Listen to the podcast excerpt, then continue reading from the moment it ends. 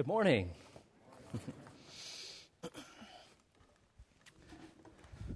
like rocking chairs? I like rocking chairs. Especially around Christmas time. We love Christmas music that's been playing in our house probably since October. Ringing throughout the halls, deck the halls with boughs of holly. Fa la la la la la la. We like Christmas ribbon, and in our living room we have a big Christmas tree, and Stephanie decorated it all beautifully on a dime. She's really creative and witty like that. And our kids are dancing around looking at all the decorations, the lights, and most of you have been busy shopping probably. Maybe some of you crazies went on on Black Friday, like, I won't look. No. My wife finds good deals. So, we like the shopping, we like all the music, we like the decorations, and and yet through all of that though, I want us to recall the heart of Christmas, what Christmas is really all about. The heart of Christmas. Through all of the decorations and the music, and we enjoy all of that, and it's not bad. It brings warm memories like hot chocolate to my soul. But the heart of Christmas is really all about Jesus Christ. And all throughout the Bible, we, we don't take the Bible here as a collection of fables or tales. We take the Bible as God's grand narrative of redemption and his coming kingdom. The very words of God. Every page of Scripture is, is holy, sacred word from God. And so the Bible declares all throughout its pages, Genesis to Revelation, the story about himself, about God Himself. It's, yeah, there are a lot of characters in the Bible, characters for sure. David, the decisions he made, Abraham, the choices he made, Esther, her courage, Ruth, her perseverance, Joseph. The Bible is st- full of stories of people, but it's all pointing towards one person ultimately, and his name is Jesus Christ. It's God's grand story pointing all the readers to Jesus to the fulfillment. It begins with this promise, and it ends with a promise to the reader.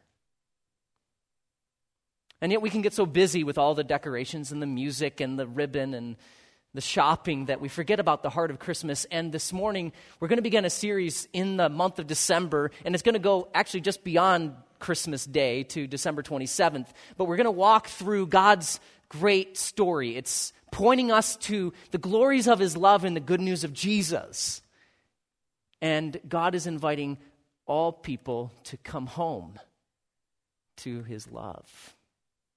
To come home to his love. The love in Jesus Christ, available, offered. God's inviting lost sinners to come home. And so this morning we're going to talk about promise, this promise the promise. There are many promises that God made in the scriptures. Many, many promises, but there's one primary promise, one central promise. And then next week we're going to talk about the fulfillment. And uh, excuse me, the anticipation, the anticipation of that promise being fulfilled. And then just before Christmas Day, we're going to talk about the fulfillment of that promise. And then following that on December 27th, the consummation, that which is not yet there are promises God has made that are not yet. Although we have received Christ, most of you here, maybe not all of you, but most of you have received the promised one. We look ahead to his second coming. And so let's pray together as we begin this series, The Heart of Christmas, coming home to God's love, and we think about promise and anticipation and fulfillment and, and the consummation of God's love, his kingdom to come. Let's Let's pray together. Lord God, we come before you with grateful hearts. We praise you for your goodness. We praise you for the love, the truth, the grace that you have made known to us through the pages of your book, the Bible. How good you are. Your great plan of redemption for lost sinners to come home to your love to be saved from sin. Lord, we pray that you would renew our hearts in your truth today. For those of us who are in your family, who've come home, yet need to be reminded of what home is all about and the heart of Christmas. Oh, Lord God, renew our vision, our understanding, and our appreciation for your love and for the promise. And for those here this morning, perhaps in this room, in the sound of my voice, or down in the venue where others are worshiping, we pray, oh God, that those who do not know you, who haven't come home, they're, they're still lost, dead in their sins. They're, they're searching, they're looking. We pray, oh God, that you would draw them as only you can do to the glories of your love in Jesus Christ. Today, we pray that would happen to the praise of your grace. In Jesus' name, amen.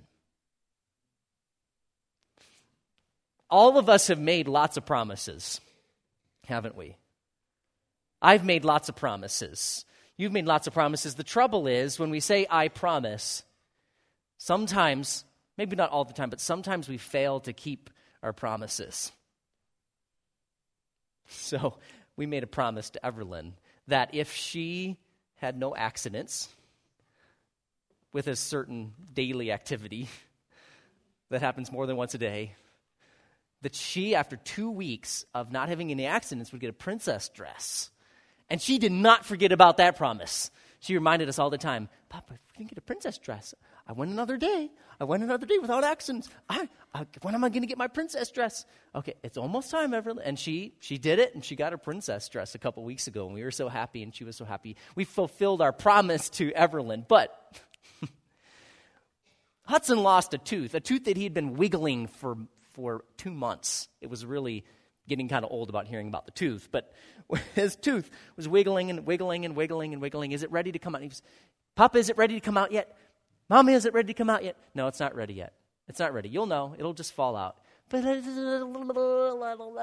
so this went on and on and on and on. And finally, the tooth came out, and we rejoiced with great rejoicing around our house.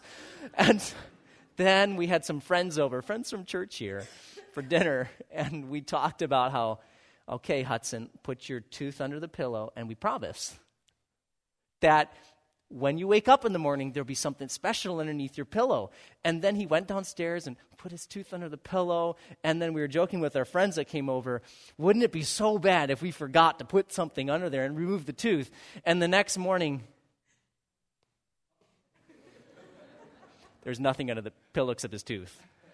And Hudson was such a good sport about it. He didn't say anything until after school and after dinner, he said, Papa, um, um, my tooth is still under the pillow. like, I'm sorry, Hudson. I know I promised. And we fail to keep our promises on a regular basis. We really do. If we're honest, you and I have to admit that we make a lot of promises, but we sometimes fail to keep our promises.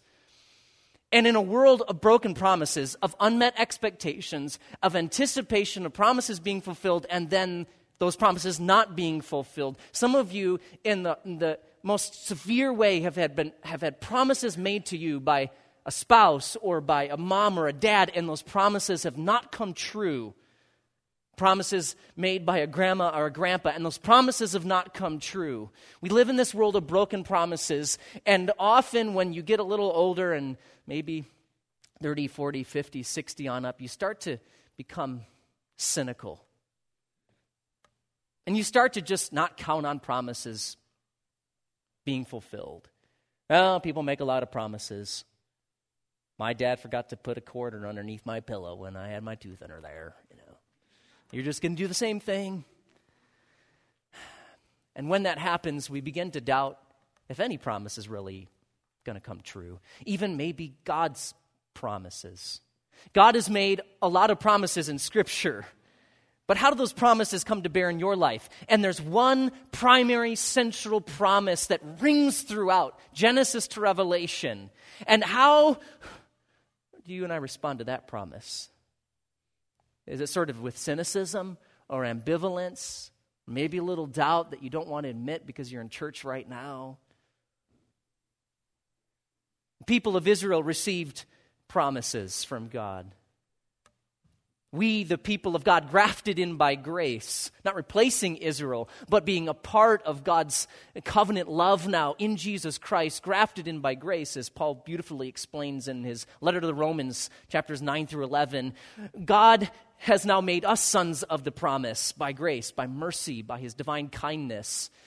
But we face a lot of problems, just like the nation Israel, who God has not forgotten, but it, many times they shouted out, God, have you forgotten us? In Genesis 3:15, there's a hint of a promise, a hint of the good news. Your seed will be at war with you. God is prophesying about what's going to happen to the snake, the serpent, Satan. He will crush your head, God says. There's this hint of of a, a rescuer to come. And then in Genesis 9, God makes a covenant, a promise with Noah. He says, I will never again destroy the earth with a flood. In Genesis 15, God makes a covenant, a promise with Abraham that through you and your seed, all the nations of the earth will be blessed. We'll come into God's divine blessing through Abraham's seed. All the nations of the earth will be blessed. And more promises come. God makes a promise with King David. 2 Samuel chapter 7, God makes this promise that your seat, your this dynasty, this throne will never lack for a king. That your your kingdom that I'm giving you, David, this this reign, this throne, it will never end.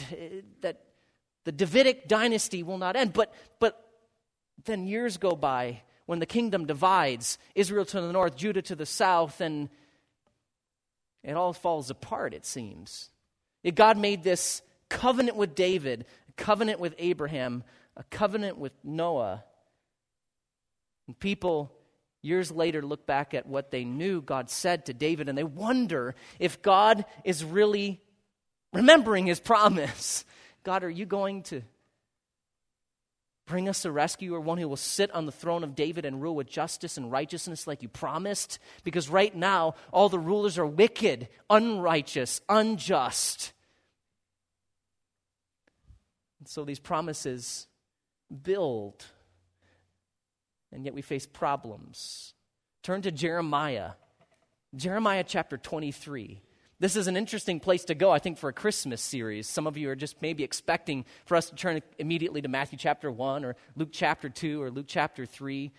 But Jeremiah 23 and, I, and Isaiah chapter 9, Isaiah chapter 11, Isaiah chapter 40, there's all these promises from God through his mouthpiece, the, the prophets. And prophets talk about God's promises. And so in Jeremiah 23, we're going to see this problem surface. What the people, I want us to feel the tension. I want us to feel this problem going on that there are unjust rulers. For years now, Judah has been ruled by men like Manasseh for 50 years. He was this pagan idolater, cruel, vindictive ruler. He was not following in the righteousness of his forefathers David and Solomon. No. Manasseh was a wicked, wicked ruler did not fear God. Then on down the line, uh, Jehoahaz and Jehoiakim, and then Coniah. There's another, another name for him, Jehoiachin. He only served three months as king.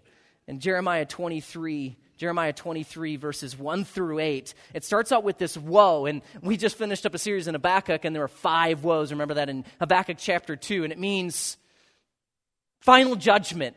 You're as good as dead. God's pronounced final judgment. Woe on you. This is irreversible. Nothing's going to change this. This is the end for you.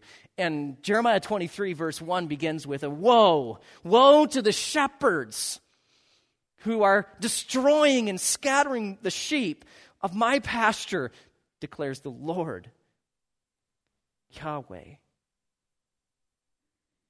Manasseh Josiah followed Manasseh, and he, when he recovered the, the book of the law, and they read it, and there was this great revival that swept across the land. And Jeremiah the prophet was a part of that history, Josiah's reign. But then Josiah dies, and then the next three kings wicked, unjust, not God fearing. And So these shepherds shepherds. Quote. It's a picture. These kings are supposed to be guiding, protecting, tending, attending to. It's this Hebrew word pakad, attending to. The ones that God has given them to care for, and they're not. Instead, the sheep are just scattering here and there. They're not following Yahweh, and they're, they're under oppression. They're, they're afraid because they're not being taken care of. Look back at chapter 22, chapter 22 of Jeremiah.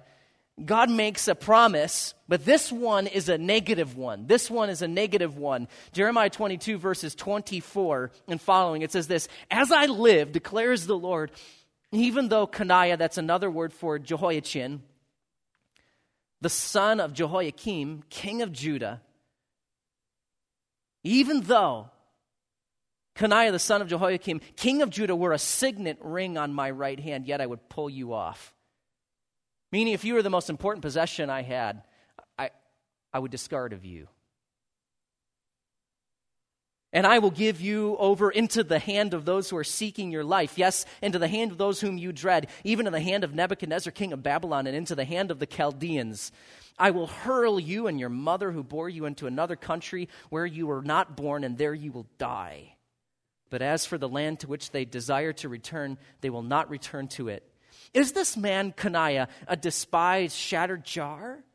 Or is he an undesirable vessel? Why have he and his descendants been hurled out and cast into a land that they had not known? Oh, land, land, land. Hear the word of the Lord. Thus says the Lord Write this man down childless, a man who will not prosper in his days, for no man of his descendants will prosper, sitting on the throne of David or ruling again in, Ju- in Judah. This is, this is very important here because the line from David, the Davidic dynasty, was supposed to be carried on. Remember God's promise? There'll be a man on your throne. Jehoiakim, he has the son, Jehoiachin, and he doesn't fear God. And according to the Chronicles, God's saying, write this down, consider this man childless. He actually had seven sons, but they're not eligible to be king.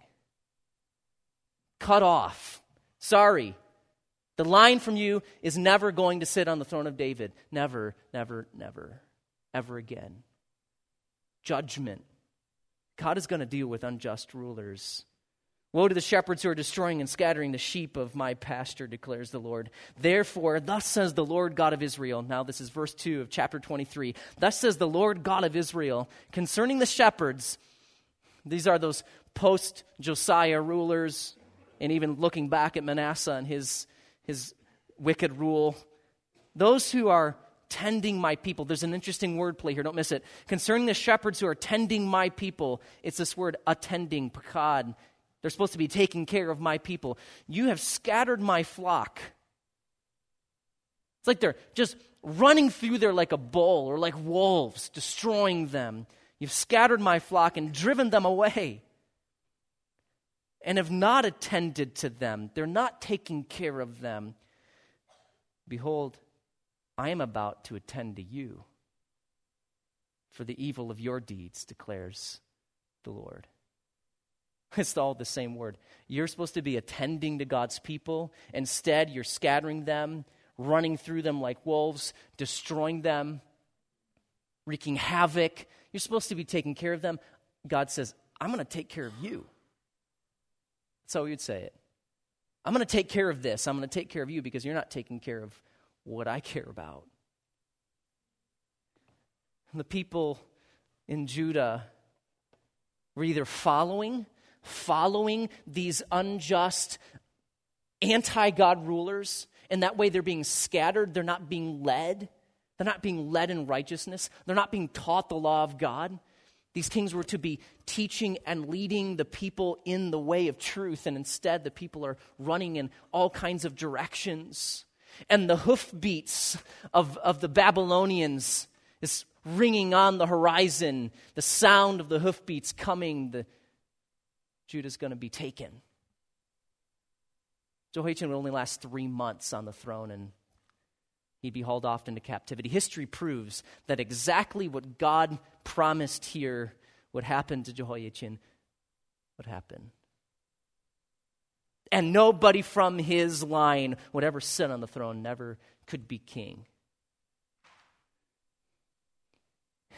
But God gives a promise. God gives a promise.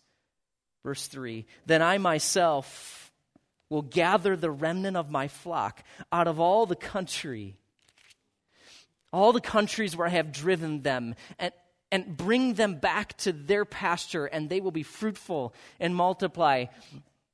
I'm going to judge you, shepherds, because you're not doing what you're supposed to be doing. This will be end, this will be put to an end. You're not going to shepherd my people anymore, and I'm going to bring them back. God's going to be the one to shepherd his people. Don't miss that. I'm going to bring them back to their pasture, and they will be fruitful and multiply. They won't be scattered, they'll be gathered. Verse 4 I will raise up. There's two parts to God's promise. He will gather, and then he will raise up shepherds over them, and they will, they will tend, they will attend. See that? They will attend to them and they will not be afraid any longer, nor be terrified, nor any will be, well, nor will any be missing, declares the Lord, because God's going to watch over them, and God's going to appoint good, righteous, just, merciful, God fearing shepherds, shepherds of His choice. It's interesting, too, that perhaps these Jehoiachin and Jehoiakim, they were kings, but they weren't really God's choice. They were God certainly allowed them to be put in place. God allowed them to rule. But they, they had been appointed by their own device or by even a foreign warlord put in there. And God's going to appoint his own shepherds. But you and I face the same tension. I want us to feel the longing, the longing that a person in Judah might have felt. When your property's being taken away or you hear military forces coming to run through your land, or you, you've been taxed and taxed, or you, your children are now worshiping idols, and you feel this problem weighing, weighing heavy. And you and I, even though we're not Israel, and America isn't the chosen people, you and I face this problem. You and I face this problem of unjust rulers, and we face the brokenness of this world, and we long for someone to come and mend the brokenness and, and, and bring healing, bring restoration, bring peace. Bring peace when there is seemingly no peace. Mark Twain said something kind of humorous. He said, it could probably be shown by facts and figures that there is no distinctive, distinctly natively American criminal class except Congress.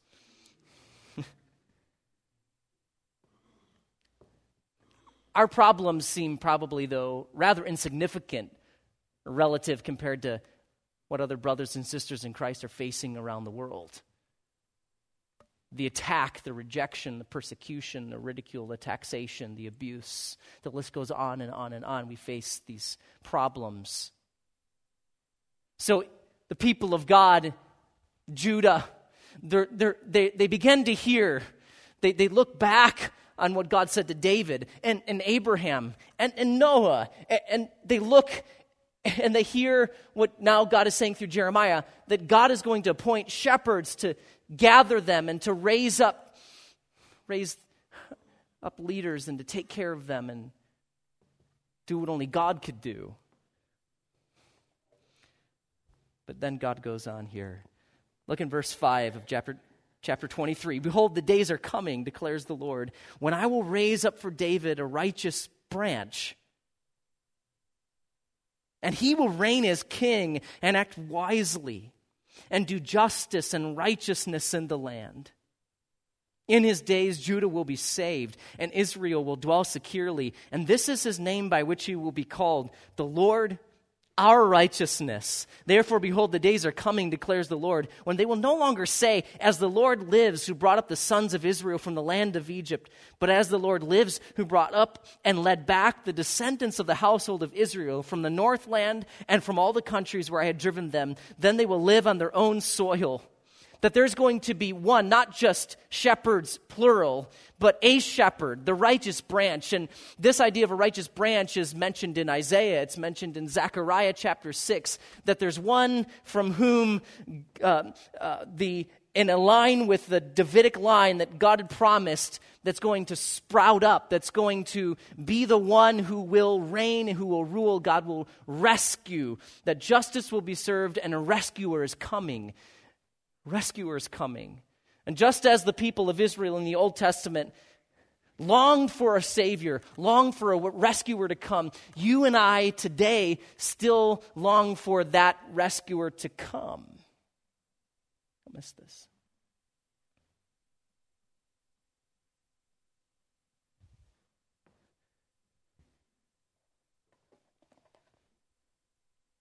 In his days, Judah will be saved and Israel will dwell securely.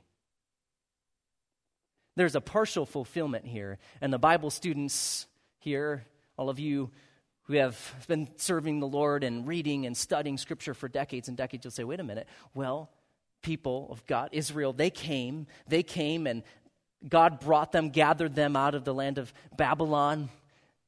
They came back, but there wasn't perfect justice and righteousness, was there? There wasn't this perfect king. And Israel didn't dwell perfectly in security. And Judah, there wasn't peace reigning over the whole, the whole land. And even still today, you look at the nation of Israel, and there's, there's not perfect peace at all. And so it must be about someone else. Not, not Zerubbabel, certainly not Zedekiah. Zedekiah was a king in the uh, post Josiah reign in the lines of kings, and Zedekiah, his name meant the, the Lord our righteousness in a way. But he wasn't righteous, that one. God pronounced judgment on him back in chapter 22 as well. So, who is this speaking of? Now, all of us, looking at, looking at all the, the prophets, especially the major prophets, but the minor prophets, you see these, these passages about one coming, a rescuer coming. God's promise. And it's sort of like a, a, a book that children read where each page builds on the next one. And when you see one page, it's just a partial piece of the picture. And so sometimes when you're reading passages from these prophets, you go, I wonder, is that, a, is that about Jesus? Or is it about somebody back then? Was this fulfilled back then, or is it fulfilled today? And so it's sort of like this picture book that one page lays on top of the next page, and the next page, and the next page. And when you finally get to the Gospels, you see, oh, this is all about Jesus. You see what I'm saying? Some of you haven't read children's picture books in a while. Where each page adds to the, the full portrait. And then when Jesus explains to his followers on the road to Emmaus, he opens up Moses and all the prophets to them, and that it all points to him, and their light bulb turns on, and they say, oh, Wow, this is all about Christ. This all points to Jesus. I want you to turn to Isaiah chapter 9. Isaiah chapter 9, verse 2 and through 7. The people who walk in darkness will see a great light. Those who live in a dark land, the light will shine on them. You shall multiply the nation, you shall increase their gladness. They will be glad in your presence, as with the gladness of harvest, as men rejoice when they divide the spoil.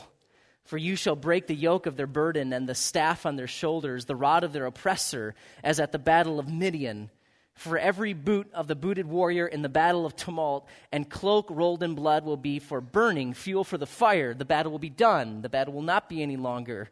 For a child will be born to us, a son will be given to us, and the government will rest on his shoulders, and his name will be called Wonderful Counselor, Mighty God, Eternal Father, Prince of Peace. There will be no end to the increase of his government or of peace on the throne of David and over his kingdom, to establish it and to uphold it with justice and righteousness. From then on and forevermore, the zeal of the Lord of hosts will accomplish this. This is all pointing to the one we, and some scholars will argue, well, perhaps there was a child born back then and he was a partial fulfillment of this text, but all scripture is to be interpreted in the light of scripture. And so when we look back at the promises of God and how he fulfilled these promises in Jesus, it restores our hope for the future coming, the yet coming of Jesus Christ. And that's what chapter 9 here is all about. It's his birth, but it also points to the day when he will rule on the earth. That God has made a promise, a promise to his people that justice will be served and rescue will come through the rescuer, through this promised one. The purpose of these promises is for our hope to be restored in the problems of life. In the, in the moments when we doubt, God, are you there? Are you remembering our situation? The people of Israel looked and they wondered is he coming? And we're going to talk about that anticipation next week, even as they looked and they looked, and then 400 years of silence and the, the Maccabean Wars and all of this stuff going on, and yet nobody is reigning with justice and righteousness on the throne of David, and they're wondering, is he going to come? Is he going to come? Is he going to come? And in the darkness, you wonder. You still wonder, is Jesus going to come? Yet God's promises fulfilled in the past are a promise and a model for what he will do in the future. Just as Christ came as a little baby, and though the people of Israel did not understand why Messiah would come and did not even see him as the Messiah because he came in a lowly manger outside of a sort of outcast little town. The pronouncement was made to shepherds, outcasts of society. Is this Jesus of Nazareth really the Messiah? And yet many, many looked and they beheld, they beheld the glories of God's love in Jesus Christ. And we look back at Christ's first coming. And Christmas is always about the first advent and, and the second advent. Because as we look back on the promises of God fulfilled in the past, our hope is restored for the promises yet to be fulfilled in the future. And so, for you and I today, what this means here is that the promise of God, God's promises that He has made, that the government will rest on Christ's shoulders, and that there will be one, like it says in Jeremiah 23, that there will be one, a righteous branch who will reign as king and act wisely and do justice and righteousness in the land. This one, and there will be peace and security, and there won't be any scattering again. That God's promise gives us power to persevere when our problems propel us to fear. Many of you wonder, you might be afraid of what's going on in our culture, what's going on in our government. And when I was a teenager and my, when I was, and out into my college years, I was involved in a lot of conservative politics and and a friend of mine, his dad was a state representative, and so I helped him run all three of his campaigns until his term limit was up. And, and then I helped out with state elections and national elections. And, and a lot of friends of mine, and, and I believe that if we just got the right man into office, then the immorality and the degradation and the deterioration in our country could be turned around if we just got the right men. But many of those people that we helped campaign and they got elected. And they made good promises. They, they built their campaign around promises of turning America around and bringing justice and ruling in righteousness. But it seemed like even if we got a hundred men, not even just one, they still really couldn't turn things around. But you know what? My friends and I had one thing right that if we have the right man, the right man, and his name is Jesus Christ, the God man, he will come and he will completely rule with justice and righteousness in the end. And when we're faced with problems in our life right now, problems of persecution, our brothers and sisters in other parts of the world, and we face rejection maybe in our country, in our workplace, in our families, and maybe you have a sibling or a cousin who's now calling himself or herself an atheist and you're worried about that and you're wondering what's going on, you can look back on what God has done in the past and you can look forward in what God has promised and believe that He's faithful and that He's true and all His promises will come true because He is true and just. And you can persevere when your problems may prompt you, might propel you to be afraid. You want to do a little math? A little math? No. Maybe you want. God is greater than your problems. God is greater than your problems. And because you, if you're in Jesus Christ and you are now a son or a daughter of the promise, you're linked to God and your problems aren't greater than you because God will see you through your promises or your problems, whatever you're facing the persecution, rejection, issues, pain. Sometimes boy, it's been a long time, but I've been on some train rides, and in the wintertime, I want, to see you, I want you to see this picture of a, of a train plowing through huge drifts of snow. We have this plow on the front, and all the weight, the energy, force coming from that engine is going to plow through that snow. Nothing's really going to stop it. Behind this, obviously, there's a whole line of train cars. Some of them may even be passenger cars. When I was a young boy, went to the Agawa Canyon up in uh, Ontario, northern Ontario, and this railway is called the Algoma Central Railway. In the wintertime, you can take that train, or at least years ago, you used to be able to take that train in the winter. In some pictures, they, they show the train riding along the tracks, and there's huge piles of snow on either side, and a train with a huge plow on the front have to go before that train or maybe even equipped with a plow and they're going through it. And in the problems that you and I face, when we are linked to God, He's going to see us through. That doesn't mean all your problems are going to disappear. That doesn't mean that your life is going to be perfect or all happy or prosperous or filled with wealth. It doesn't, God doesn't promise that in this life. But He has made a promise that there's one on whom the government will rest and his name is Jesus Christ, and we can trust him, and God is going to see you through it. And so it's like we're in that passenger car looking ahead, and there's this huge drift of snow, and yet God is the one who's going to see us through it. He is going to not cause us to, to falter, to crash. When we're linked to him, your problems are not greater than you because your problems are not greater than your God. And you can trust him for that. I made a, a lot of promises to, to Stephanie. This is a, a book she gave me when we were, when we were dating or courting, as you might prefer. Or, and, and she wrote 90 pages of letters to me in this. Prayers mostly, what she was thinking about, what she was praying about for me. And then she handed to me, and there were about 15 pages left. So after we were engaged, I wrote letters to her excuse me, before we were engaged. This one, we have a few of these. So before we were engaged, all the way up to December 31st, 2007, I was writing letters to her. And then this last one says, My Stephanie Anna. Looking back across these past nine months, through each confirmation and God willed sequence, feeling great love for you and knowing you so much more, hearing the responses of every single elder, mentor, parent, and sibling brings me to a conclusion. You know, I'm kind of rational with all this. Brings me to a conclusion, a simple one, it may seem, but one with great implication. Could tell I was going to seminary at the time. I desire with all my heart to say yes to you and no to everyone else. Through our love and commitment to each other, I know we will bring great glory to the author of our story, for it is only by his grace that I love you as I do. Faithfully yours, your Michael forever. On the eve of a new year, will you, my dear Stephanie, be my beloved forever? Smiley face.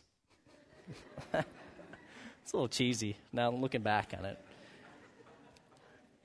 And so on December 31st, New Year's Eve, I proposed to Stephanie on one knee outside the governor's, mansion in Raleigh, North Carolina. And then, and then I handed her the book, and she wrote, With all my heart, yes! Exclamation point. But a promise with my, with my mouth isn't good enough. You have to have something, right? Men, You can't just say, I promise I'll be yours forever, but I gave her a ring. I gave her a ring as a symbol of my promise that I'm going to be hers forever until death do us part. And, and she gave me a ring on our wedding day. God has given us promises from Genesis to Revelation, but a promise that the one who came in Bethlehem so many years ago is coming again. He has come, he will come again.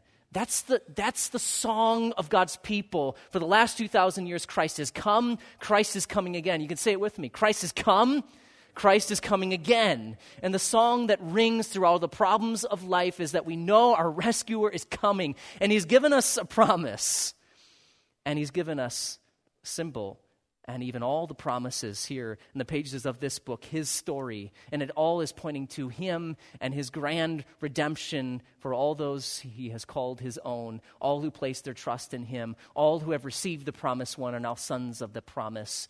And we have peace in him. Even through all the problems, we can persevere because we know he's with us and he'll see us all the way to the end. And the government will rest on his shoulders. And I want to invite some of you, maybe here this morning, and you're here because it's Christmas time, and maybe a neighbor or a coworker invited you, or a relative, and you've never received the promised one for yourself. You've never received Jesus Christ as your Savior. You've, you've never recognized that your sin separates you from God, completely separates you from God because God is holy and just and righteous, and, and you're not. And so you need someone to rescue you. You need the rescuer, the promised one, who came as a little baby in the manger, but who lived the sinless, perfect life and died on the cross in your place, taking all the just wrath of God on his shoulders. And he was buried and he rose again, and he's coming again. And all those who have put their full trust in him, the promised one, are now brought to the Father. 1 Peter 3:18 says this, "For Christ died for sins, the just one for the unjust, so that he might bring us to God." So that we might come home. Come home to God's love. And God is inviting you this morning if you are not in his home, not in his family, you're separated from God, you can turn this morning and you can trust in the glories of God's love offered in Jesus Christ by recognizing your own sinfulness, that you're lost, you're a person in darkness, and light has come in Christ. If that's you this morning, I want you to think about that really seriously, soberly. Consider Christ. There's another interesting piece, and I'm going to close with this, but only Jesus could be the righteous branch. Only Jesus perfectly fulfills the promise because in Luke chapter 3, as Luke chronicles the, the lineage of Jesus, he points out that Jesus, Jesus, Jesus' uh, ancestry is linked not to Jehoiachin, the guy with the funny name. See, Jehoiachin's Coniah's line was cut off. Joseph, his earthly father, adoptive father, was a part of Jehoiachin's line. So legally, Jesus is in the right line, but that line was cut off. But now, righteously, as the only perfect heir to the throne, Jesus is born of the Virgin Mary, whose line all the way goes back to the son of David named Nathan and Shealtiel, and that's the line of Christ. And so only Jesus Christ can be the perfect prophet, priest, and king. And all these prophecies, then, when you see them laying on top of each other like this, like in this book, it all does point to Jesus Christ, that only He could be king. Would you bow your heads with me? There's so much more we could talk about. But right now, I want us to think about how God's story is all about him. Yes, there's lots of characters, lots of people in God's story.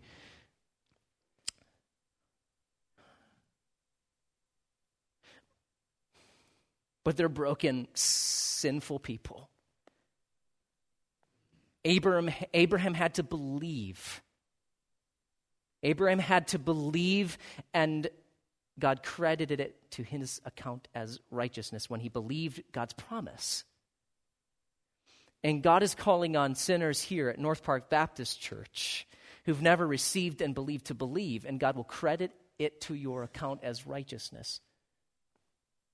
Because the promised one, the righteous branch, you can receive him and then you can say, He's the Lord, our righteousness. Because your righteousness isn't in yourself, it's in Him. That title, the Lord our righteousness, points to Christ's deity. This one has to be divine. He is God and He is perfect, and intrinsically a part of who He is is perfect righteousness. And He alone can sit on His throne. And God invites you to receive the promised one and become a part of the family of promise this morning if you've never done that.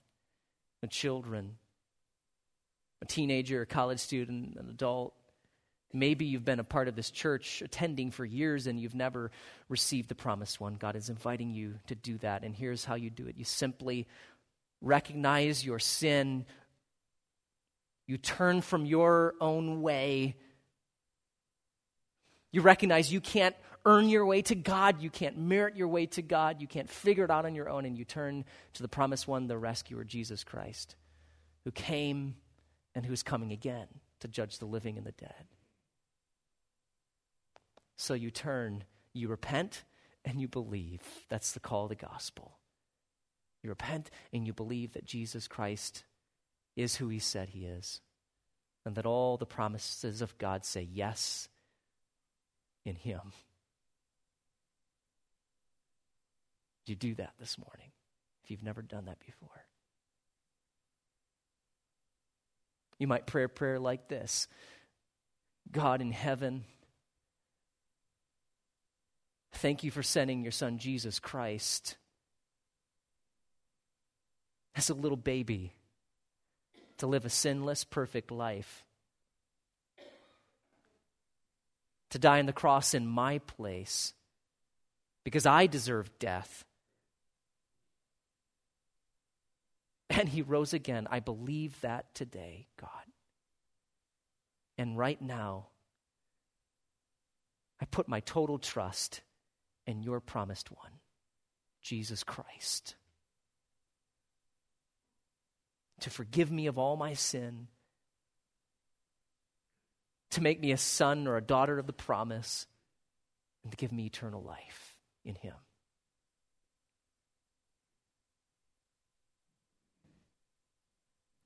If you just prayed that prayer or in your own words expressed saving faith in Jesus Christ, we'd love to hear about it. Tell somebody around you this morning or talk with a pastor. For all the rest of us, let's pray who are in the family, who do believe, to believe in this one, the promised one. Lord God, we thank you so much for your mercy and kindness in Christ. We pray, O oh God, that you'd restore our hope when all hope seems lost. We know you will see us through the problems of this life. You will bring us through persecution or rejection or famine or sword and to our final eternal home where we will fully behold your glory and your love. Give us a vision for proclaiming that good news to people around us. Give us a holy passion and boldness to declare the gospel. Bring us back to the heart of Christmas this season to worship your Son for who he is and to remember that as he came, so certainly he will come again. In Jesus' name, amen.